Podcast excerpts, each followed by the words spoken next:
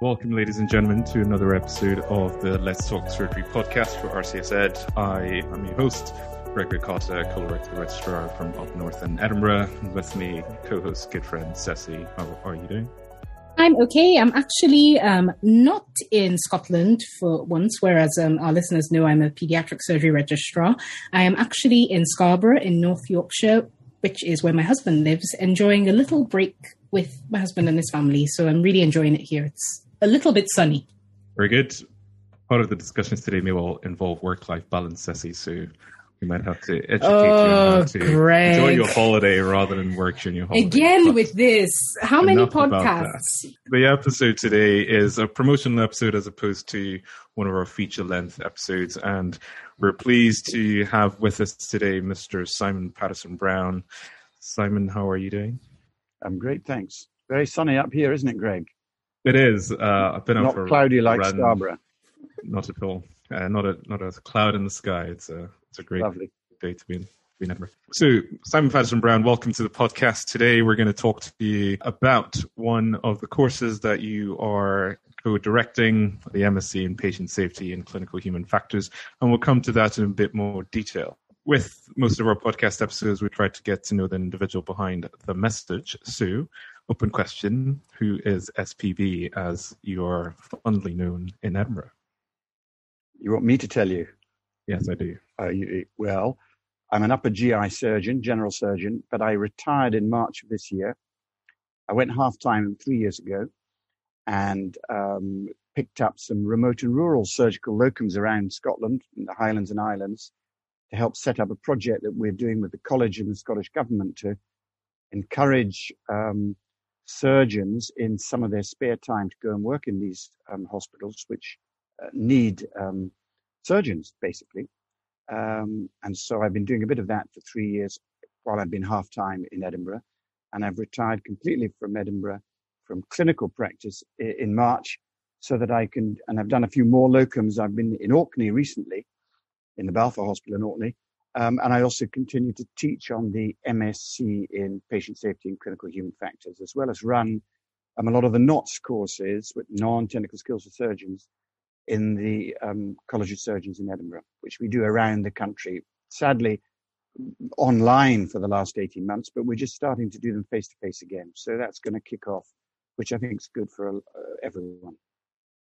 An excellent synopsis of, of who the man is. The other question I wanted to explore with you is just walking through your journey very briefly from medical school through your, your time in Edinburgh to retirement. What are some of the highlights in that journey? Okay, well, I trained in London, St Mary's Hospital, which is now part of Imperial College. And at the time, St Mary's had a very good rugby side. One of the reasons I went to St Mary's, keen rugby player. Um, and we had a lot of international rugby players over the years. Um, so I qualified and I did, I went into surgery around the, the hospitals around London and the, the London periphery. And then I went to Hong Kong to do my fellowship. And after my fellowship, I did 18 months in, in uh, as a sur- surgical fellowship out there, visiting lecturer. And then I came to Edinburgh to do um, 18 months in Edinburgh as a visiting lecturer, where I met um, Sir David Carter, James Garden, um, and um, obviously became very friendly with them over the years. Went back to London, finished my senior registrar jobs, and then um, came back to Edinburgh as a consultant in 1994. So a long time ago, and worked very closely with um, both Sir David Carter and um, James Garden for many, many years as we sort of developed general surgery and subspecialist surgery in Edinburgh, emergency surgery, and so on. And you know, what you haven't described there is the impact you've had on every, you know, many generations of surgical trainees and consultants have come through. Because certainly I've, I've been in Edinburgh for the last eight to ten years, and I know that most of the consultants have certainly trained me in that time have come through you at TSLIT at some point, and even you continued to train us up until March when you retired. So, uh, on behalf of every other trainee locally and those who have moved away, we thank you for your time that you had up here in, in Scotland. Thank Next up is some quick fire questions. Usually these are uncomfortable, fun questions, but as a mark of respect, I've kept it comfortable for you. and hopefully still a little bit of it is fun. So, question number one What is your biggest plan for retirement? Well, that's a difficult question, isn't it? Because i am not, I, I, don't like the word retirement. You see, I right. think that we have different stages in life. We go to uni, we go to school and we learn and develop uh, our, our um, talents, and then we go to university or college or whatever we want to do, and we focus on certain ones, and then we start a career, and we have several lanes in our career. Then we have our family and our social life and our work-life balance, which I, have always been very keen on, and, uh, and in, for, for all the trainees as well to encourage them to have interests outside surgery, and then you come to the time when you've probably done most of the things you want to do in clinical practice. So you move to other areas, but I don't look on this as retirement. I've got other areas I want to deal with. I want to keep fit. I do a bit of cycling and running. I play golf. I ski. I'm going to help with the college with their further development of the NOTS courses. And I'm helping at the minute. I was a director of the Patient Safety and Clinical Human Factors MSc, but that's now been taken over by Steve Yule, Professor Steve Yule, who's just finished his first year in Edinburgh, where he is in the chair of behavioral sciences. So I would like to support him. I want to support the um, initiative for remote and rural surgery. And as I get a bit older, I probably will stop doing surgery. But at the minute, I'm still capable of going to these places and doing some clinical work. I'll do a bit more writing. I've written a lot of surgical books in my career, but I'm going to probably write some other type of books as I um, move forward into my next career. So Very we'll nice. see how successful those things are going to be. Just before I forget, one of those books has helped me get through the FRCS. So, Simon, again, thank you. Um, good, good. But remember, that was a lot of other people writing in those books. Is, I've been the editor correct. of the books with uh, lots correct. of very good chapter writers, some of whom were my previous trainees and are now correct experienced consultants around the world and in Edinburgh. Absolutely. Question number two, I was going to say, what would you miss most about frontline clinical practice? But I'm going to rephrase that. What are you going to miss the most about the CEPOD Theatre in the Royal Infirmary of Edinburgh? Okay, well, that's a good question because the CEPOD Theatre is, is wrongly named because the CEPOD is a confidential inquiry into post-operative deaths. And that's really an odd audit that was going for a long time. And it's carried on, I think, in different areas. But what you're talking about, the emergency theatre, and this was a, a thing that we started in Edinburgh where we had – we divided the elective and emergency surgical service so that when you were on call emergencies, you didn't have any elective work to do. And we did that 25, well, probably 20 years ago. And we were one of the first units um, in the UK and probably many parts of the world to recognize that you can't do your elective work and be on call at the same time. So we had an emergency theatre 24 hours and that has, been a fantastic development for trainees because they get a lot of emergencies. They don't have to do elective at the same time. The consultants can focus on emergencies. And I really enjoyed um, throughout my time doing emergency work in the emergency theatre. Great for training, great for support, great for teamwork. And yeah, I, I will miss, um, I mean, I still do some emergency surgery when I go to Orkney, but I'll miss the cut and thrust of a, a busy emergency general surgical unit like the Royal Infirmary and working very closely with my other consultant colleagues in all specialties, you know, general surgery, gynecology, um, anesthetics, orthopedics, and so on, because it's all about the, the emergency patient. And of course, the nursing staff, the ODPs, all of whom are part of that, as well as the trainees, foundation doctors, and everybody. So I, miss the, I'll miss the teamwork. That's what I'll miss. You know, when I when I set that question up, I thought he'll probably almost certainly talk about the team because that's where you're you're good for promoting that team working environment and also the cutthroat nature of how busy that, that unit is. And I think it's also a testament to some of the reform and, and changes that you and your colleagues set up in terms of having that consultant presence in the emergency theatre, which is certainly good for us as trainees and, and for other trainees uh, out there. And I think that's something that should be that could be replicated in other departments. So um, hats off to you on that. We're coming to the end of our quick quickfire questions. Question number three, Simon, as part of your next chapter, you have been relocated to a desert island. Then you also have the luxury of taking two more items, one being a surgical instrument and the other being a non-surgical thing or person who is not a close family or friend what two things would you take with you? So I've got to take a surgical instrument. Correct. Well, I suppose desert island. I better take a scalpel, haven't I? You know, I need to get my food and protect myself and all that sort of thing. So I'd probably take my scalpel. Very good. But I, but I better take a few extra blades with it because they'll, they'll, they'll get, get blunt. I want to, t- and, and, another, and another object I want to take. Well, I'll take my guitar, definitely. Hmm. As long as it's not too hot, because the guitar will suffer if it's too hot. With some spare strings. And what else did I? Is that all I'm allowed? You can have another person who's not a family or friend. So an interesting individual out there that you may have met before or you'd like to meet and certainly would want to spend some time with in a desert island. Well, I better be careful if my wife listens to this. Family and friends are there, don't, don't worry. Family and friends are there, yeah. Well, I don't. I think I'd probably take my dog, actually, my little border terrier, because he can do some of the rummaging for food as well, and I can talk to him. Okay. I would hope he was part of family already. But anyway, Yeah, right, maybe not. we're gonna we're gonna move on. Another question. You when people think, certainly those of us that have come through training in, in Scotland, when we think of SPB, one of the things we think about first is educator. So I guess my question to you is how have you seen surgical education change over the years from your time at Mary's to your retirement?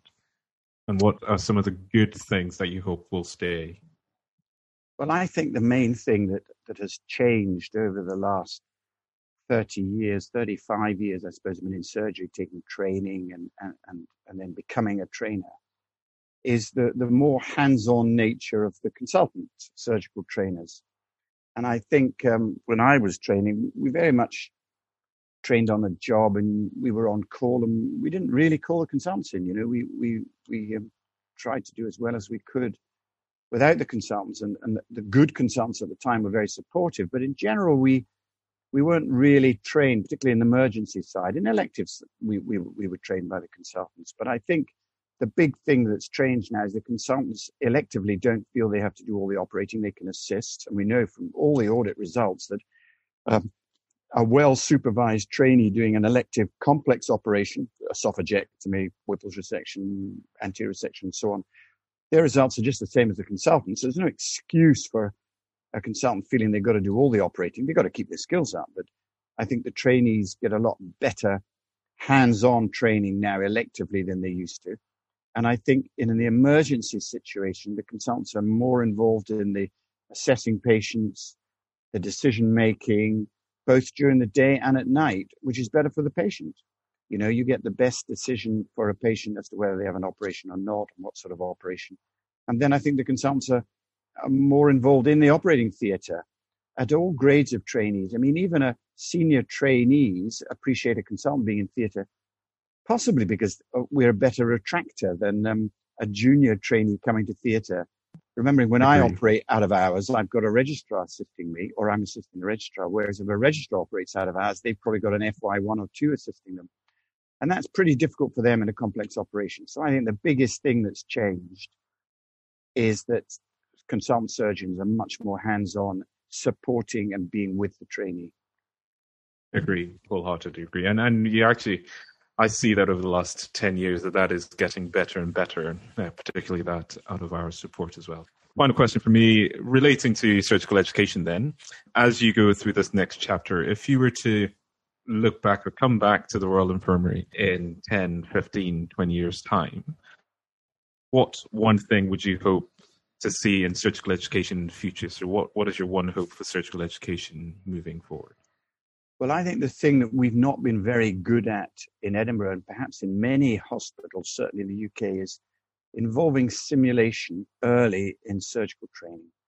I have surgical trainees coming, junior trainees, middle grade, and, and more senior, coming to operate with me, either to do part of the operation or whatever. And I think that their skills could be better if they'd done a bit of practicing on a simulator. And I think that I would like to see that become a bit more compulsory so that trainees coming to the theatre go and practice their laparoscopic suturing on a, on a model, a simulation model, and get their skills up a little bit so that when they come to the operating theatre to do some complex laparoscopic surgery or even some basic laparoscopic surgery, and remember, most of the general surgery is now laparoscopic. I think that their training should be better with simulation, and it's partly the, the consultant's fault we should probably insist on it. We should set up training modules and, uh, and train our registrars in a simulator. And you do a certain number of hours, and there's some great simulators out there. One of them developed in Edinburgh, nothing to do with me, but that is there that records what happens, and you can look at people improving. So I would like to think in the next five years that will become um, much better. You know, if you're going to be an airline pilot, you tr- you will train and learn in a simulator. So what we should be doing the same thing in in surgery, in all specialties. Would agree entirely, and we've actually seen data to suggest that. So two things: there is the integrated surgical training, the IST program, which I think has, has taken on board what you've just described there, and trying to ensure that as people come through from FY2 into the early years of, of surgical training, i.e., core surgical training, what used to be called core, that that simulation is part of their mandatory program, both at home but also going to specific courses. And I know the Scottish Simulation Collaborative is also working hard on that as well. Sure. And we've seen from their data actually that those who engage highly with that when they turn up, their performances and the surgical skills are much better. We've also seen with the emergence of robotic surgery, the robotic simulators, and the improvement in ability with using some of the. So I think you're absolutely right, and it's something that we should do better at. And and it's as you say, there's so many models out there that that it's not an excuse that we don't have the facilities to do that anymore. Absolutely right, Greg. Yeah. Yeah, that's um, very true. And um, it's even trickling down into higher specialty training interviews. I know certainly when I got my number in pediatric surgery, um, simulation in a you know lap trainer was part of it and one of the stations that weighted very heavily towards selection. And um, Scotland, as you see, Greg, has really been on the forefront of adopting simulation, including at the college. Now, um, speaking of the college, we are lucky to belong to one that tends to champion innovation. And one of the things that it's done is the kind of adoption of non technical skills and emphasis on human factors training in surgery. Now, um, what was it like forming the NOTS program or being one of the early people involved in it and teaching on it? What, what was that process like? Well, you're going into history now, Ceci. Indeed. When when I came to Edinburgh, one of the projects that I had at the back of my mind was how was it that we can assess someone who's going to be a good surgeon? So right from the beginning, so the early 90s, I thought that we, we needed to know what was it that made a good surgeon. And if you spoke to lots and lots of consultant surgeons, and, and it, it was written about, um, Professor Sir Alfred Cuschieri and Dundee did, did some audits in the 80s and they were all talking about hand-eye coordination and skill and clinical decision making and all that sort of thing. And I felt, and, and some of my colleagues felt that wasn't really what made a good surgeon. It was something else. Who would you go to with your family, your loved ones? Who would you ask to look after them if they were ill? And sure, they've got to be technically competent, but we know that most surgeons are reasonably competent technically, but there are some really good surgeons who bring different skills in. So um, we put um, some, got some money together, and Steve Yule in, got he- involved uh, and, and, and uh, with me uh, and the college, and we set up the original project that, that Steve did as his postdoctoral thesis. He was a psychologist in Aberdeen, working with Rhona Flin, and he wasn't medical in his background at all, but he was he, he was a psychologist, and we did a big study at that time looking at what was it that made a good surgeon. And and we found a huge number of skills that surgeons thought made good surgeons that were non-technical we took all the technical out and that allowed steve to bring it all together into what, a handbook and a taxonomy looking at both the cognitive you know how we think our situation awareness our decision making uh, both in times of stress and elective situations and so on and our social skills, you know, how we communicate, how we take part with a team. What about the leadership skills for people who are surgeons? And um, that was all put together as part of what we call NOTS, non-technical skills for surgeons. And we realized that when we looked at the literature, most of the adverse events and errors and poor performance is surgeons or teams that lack those skills. And so we thought, well, if we could teach those skills, we'll improve the overall surgical performance, and we've done various studies which have shown that's true. To such an extent now. We, we run a lot of NOTS courses. We've been doing NOTS courses for about 15 years now, and it's been increasing to such an extent that now the curriculum, I think for all specialties, not just surgery, but all the specialties that's got, gone through the GMC, they, the GMC have said in their, some part of their curriculum recommendation that it has to have some teaching of some things that are within the specialty of human factors. And it's going to, uh, and picking up things like communication and teamwork.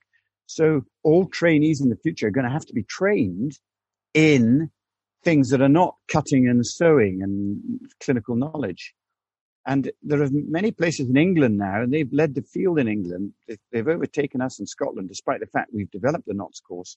And there are several centres in England that run NOTS courses every year for all their surgical trainees. So they're answering the GMC curriculum, and we're not, because in Scotland, our trainees don't go on, they can go on a NOTS course, but it, it's not organized by the deanery. We're talking with some of the um, dean, dean, deaneries in Scotland at the minute because the college run these courses, and, and actually, I think each region should run them for their trainees. So that was the story going backwards. And now we've recognized that, that NOTS, non-technical skills of surgeons, similar in, in anesthetics, anesthetic non-technical skills. Um, we know how important it is for both the, the, surgical performance or the anesthetic performance, but also for the surgical team. And that includes an, anesthetists, surgeons, uh, scrub nurses, ODPs, and so on. And that's the thing that's going to move forward in the next five years teamwork in the operating theatre and outside. And the, the, the, medical specialties, they don't do it. You know, there isn't a um, non-technical skills course for, for, for medical specialties. And of course, they need it. Accident and emergency, huge issue of teamwork, cardiology, interventional cardiology, radiology, gastroenterology. So it's a, a big, big factor that we haven't really addressed in the world yet but um, we haven't addressed it in the UK, although we're getting better and surgery is probably leading the way, but the other specialties need to follow. Greg has mentioned about your academic publications, but there is a whole long string of publications and papers around human factors that you have produced. And there's one particular one that I came across in preparing for this, a little response that yourself, Steve, and other people had put in response to a surgical article talking about ego in the operating room. And I thought this would be a nice opportunity to ask you about that, that balance between surgical ego and patient safety. Is it still something that exists? Is it something you've seen getting better as you've progressed in your career? And is it something that we still need to actively stamp out and improve as we move forward? Well, Ceci, that is a key issue about a good surgical team. And when I say a good surgical team, I don't mean surgeons, I mean anesthetists and nurses and everybody. Yeah. The good surgical team doesn't have any big egos in it, either surgeons, anesthetists, or nurses. They may be very good and they may be all be very well respected in their own field, but they don't necessarily have a very big ego. And the problem with big egos is that you develop that or it is developed on top of something else instead of somebody else. And in general, the people who get into trouble, who behave badly, the teamworks that don't work, I think probably those with a big ego are people who are not very confident. They lack a little bit of self confidence and perhaps they're not quite so competent and they they sort of balance their lack of competence and they're not very com- confident with it in their ego and their behaviors and they perhaps bully a little bit and i know there's a big issue about removing bullying in this in the, in the workplace and in the surgical workplace yeah. so i think that the best surgical teams don't have particularly big egos. You know we as surgeons need to recognize that we, we're going to make mistakes and we're going to make the wrong decisions. And it's important that other people can can identify when things are going wrong or things might not be as good as they can be and and speak up in theatre and say well this isn't going very well. It's taking a long time. Do you, do you think we should do something else? And you know we as surgeons and anesthetists and nurses need to be able to listen to that and go you're quite right because at the bottom of it, all of this is the patient. Yes. And what's better for the patient is everybody working closely together. And when you've got a big ego that stops the team working closely together. So I think you're, you're, you're right. It is an issue in surgery, and we, we um, try and address that in our in, in the NOTS program because if you're going to develop communication and teamwork, you can't have a big ego because if you have a big ego, people aren't going to speak up. They're not going to listen to you. They're not going to work with you, and we're not going to work with them. So that that was, uh, and uh, we I think it got into the news and it was on the Twitter account, and people were talking about suspending all the surgeons with a big ego and bullying which is probably not what we were, we, we were aiming for. But I think we just need to recognize in the hospital that the surgeons that are most respected, or the anesthetists, the doctors and nurses that are most respected, they don't need a big ego because they're confident and they're competent and everybody knows that and wants to work with them. Whereas those with a big ego, people don't want to work with them. You know, some people change their rotas so that they don't have to work with someone with a big ego because they don't like working with them. So it is a problem. So very eloquently put. I do remember one little pearl or good snippet of advice. There were many, that I got from my NOTS course. One of the trainers says, You're really only as good as the team around you. So you have to operate with humility. And Greg is going to love this. You have to operate with vulnerability as well. And a real openness and willingness to work as part of the team. So there you go, a bit of Brene for you, Greg. Um, those of our listeners who have been on, who have been following us since the beginning know Greg is obsessed with Brene Brown and the issue of vulnerability in leadership, but that's for another day, isn't it? It is. Okay. Sure. Moving very swiftly on, one of the reasons or, or, the big reason why we wanted to have you on to, today is to talk a bit about the MSc in patient safety and clinical human factors that is delivered through the University of Edinburgh in collaboration with the Royal College of Surgeons of Edinburgh. And you've been very heavily involved in that process in addition to other friends of the podcast. Um, you've mentioned Steve Yule already. We've had Tom Weiser on in a recent episode to um, talk about the WHO checklist and his involvement in teaching and training. Can you tell us a little bit about that particular course and the structure and um, what it involves, really? Sure. I mean, the first thing to say is that human factors and ergonomics, or ergonomics and human factors, is a specialty in its own right. It's not a Indeed. medical specialty. It's involved in safety and efficiency, working within teams, working with equipment, in in all areas. And we've and, uh, you know, over the years, we've learned a lot from the airline industry, from travel, from, you know, high risk industries like oil and gas and so on, transport. And that's human factors and ergonomics, and a, a huge issue. And we recognize that it was equally important in healthcare. And actually, there were almost no human factors and ergonomics experts involved and paid for and salaried and employed by the NHS. And yet we are a very, very critical, critically vulnerable specialty because of all the patient care that we, we, we run on it. If you go into the, the train, the travel, the um, air traffic control, there are lots and lots of human factors experts. And we really, 10 years ago, didn't have any in, in the NHS in the UK. So Steve, Steve and I, and, and um, some of my colleagues in Edinburgh, James Garden, who runs the online surgical program, and Nikki Maran and anaesthetist in Edinburgh. And we thought that it would be a good idea to try and get some good points from the human factors experts and, it, and, and put it into a, a, a degree course around patient safety. And we called it clinical human factors because we're not covering the wide specialty of human factors. I'm not a human factors expert. I have some experience in some of the areas around it, like non-technical skills, communication, teamwork, and so on. So we involved um, some expert psychologists, Steve Shorrocks, one of them, who works with the European um, airline communications issues around the safety and efficiency, and he was extremely helpful. And so we set up a three-year course in the issues around patient safety, better patient performance. Tom Weiser then came to Edinburgh, and he thought that the idea of structuring what the first year is what happens at the minute? What are all the things in healthcare relating to safety and clinical human factors and, and communication teamwork? That's the first year. The second year, what can we do to improve all that in relation to better patient outcomes? And then the third year is a dissertation, doing a project on something related to performance improvement, and so on.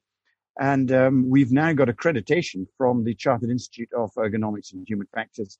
So our course is accredited as a, a human factors related course, which is great. And, and Steve Yule and, uh, and Nika Coxon involved in the university took that forward. So it's great. And it's now an MSc if you do the three years. And I think if you do one year, it's a certificate, two years diploma, and three years, um, you get the MSc. And we've just completed the the third year. So, so this is the third, year of the program. Our first students with the MSc are coming out this summer and qualifying this summer.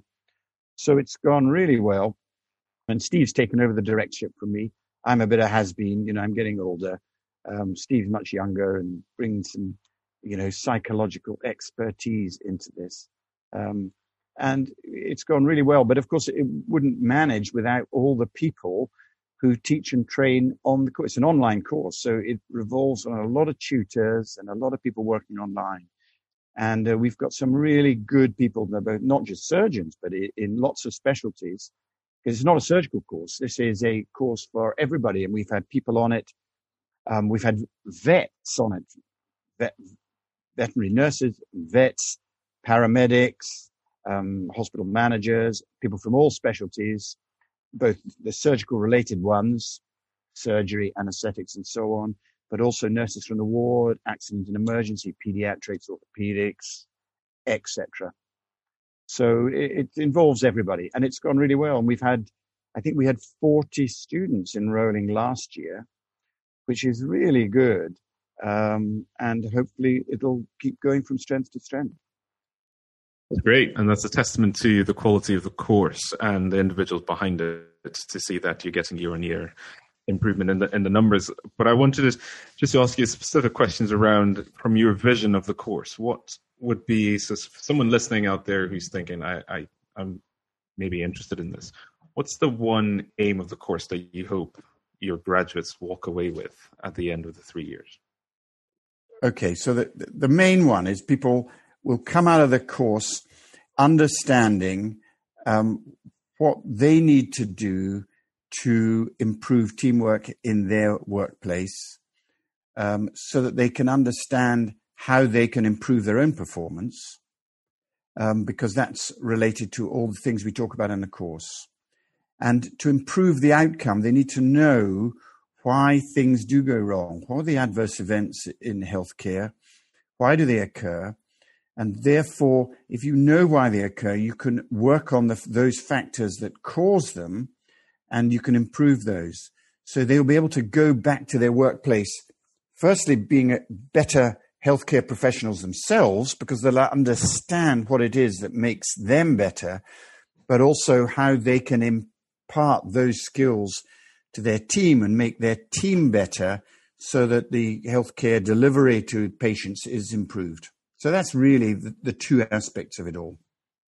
I listened to that and having read some of the information around it, and you sort of think to yourself, this is a course, or some elements of the course should really be taught to all of us, everyone involved in, in healthcare systems, because it's applicable to us all, and there is a lot that we all can can get from it. Because you you know you describe some of the people enrolled in the course as being a wide ranging audience from managers to, to vets to nurses to doctors. And you just think that's a testament to the applicability across the board. And so hopefully someday in, in a few years' time, we will find this as incorporated into general training of, of all of us involved in healthcare. So we look forward to that. And for those who are interested in the course, what's the application process like? Contact Edinburgh University um, through the um, various links that are on the patient safety clinical human factors course part of the website. And yep. um, then you apply there's an application form. And if there's questions um, nika coxon who is our superb support within the university um, will answer those. Sometimes the questions come to us um, about you know how intense is it some people in frontline clinical practice may have difficulty in completing all the modules because it's it, it's busy. It's online, but you do it at home when you when you when you feel like it, when you can manage. And actually, most of the people on the course are you know holding down frontline jobs. So, but it, it's hard. You know, it's it's an MSc. It's three years. It it takes a little bit of time, but it's enjoyable and there's a lot of interaction with um, lots of other people. But as you say, we should be teaching this at medical school and it should be part of our surgical training program, but it should also be in the medical training program. You know, these are really important issues about healthcare delivery. And you're right, we're not very good at it at the minute. Indeed, and we can probably talk about um, issues of patient safety, human factors, ergonomics for hours and hours. So it's really important that um, we all learn to consider this as part of our daily practice. Your official title in, in, in the course is the Year One Director. Is that right? That is correct at the moment, yeah. And from all the modules um, that we can see advertised on the website, uh, by the way, if you're listening to this and you are interested in signing up for this course, either doing it to certificate, diploma, or master's level, um, which would be one years, two years, or three years um, respectively, um, do go on to the University of Edinburgh website. The course can, it's searchable on there, but you can also get it through the RCS Ed website. Yes, the one question I had for you as year one director, what's your favorite bit of the course to teach or the bit you most enjoy?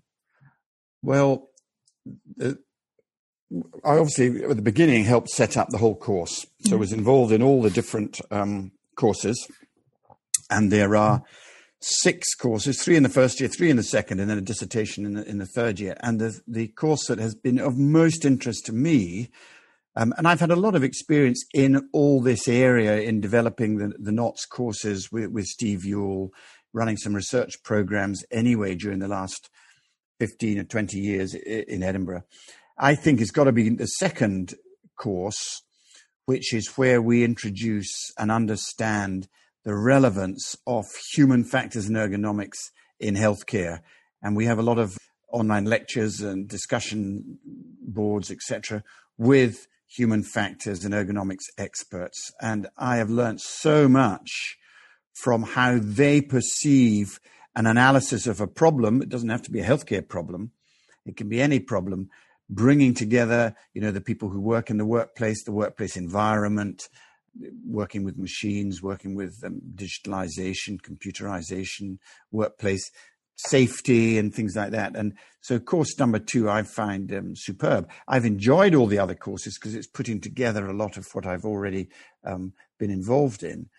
But um, course number two really um, is is great for understanding clinical human factors. Fantastic. Now, thank you so much. I, I feel like after this hour, I've earned the right to call you SPB, if that's okay, for joining us. Do you have any final thoughts or words to give to our listeners about human factors, patient safety, or life in general? Well, yeah, I uh, yeah, I, I've been uh, because I've been around in healthcare and being surgery for pretty nearly forty years. Firstly, you can call me anything you like you know. And uh, I've told my trainees and colleagues for years, call me Simon, but you know, it's all this thing in, in, in healthcare more than anything else. You can't call your boss Simon. So SPB is fine because it's informal and, and I don't mind. But actually, that is an issue that um, taking forward is I think we should all be on informal first name terms because it allows, it breaks down a little bit of the barriers in the team. And um, I know everybody in the past was very formal. Oh, you've got to speak to the consultants. They're all Mr., Miss, Mrs., and so on. I actually think everybody should be doctors. I quite like that new Twitter thing that came out saying, why do we be Mr. and Mrs. and Miss? Because it obviously is more difficult for ladies and men. I worked in Hong Kong for when I did my fellowship, and everybody was a doctor. I think you're in America, everybody's a doctor. So let's um, forget, you know, male and female. Let's be doctors and let's be informal and let's talk to each other in their first names. You get, don't get respect just because you call yourself Mr. So and so or Professor so and so. You get respect because you're good, and you get respect because you're part of a good team. So that's what I would end up by saying. That's what it's all about. It's being part of a good team. There you have it, guys. Be informal, be good, be part of a good team, because that is what is best for our patients. So, guys, as usual, if you have any questions, comments, requests, drop us a line on comms at rcsed.ac.uk. Any final words, Greg? Uh, Dr. Simon, it's been a pleasure, and hopefully we get to, to see you again sometime in the near future to talk about anything from surgery to guitars uh, to anything else. It, it, has been a pleasure uh, catching up with you again. So thanks for coming on the podcast. Not at all. It's, it's been a pleasure talking to you both. Good luck in your surgical careers. And um, yeah, I'm very happy to talk again, but thank you very much and good luck to everybody.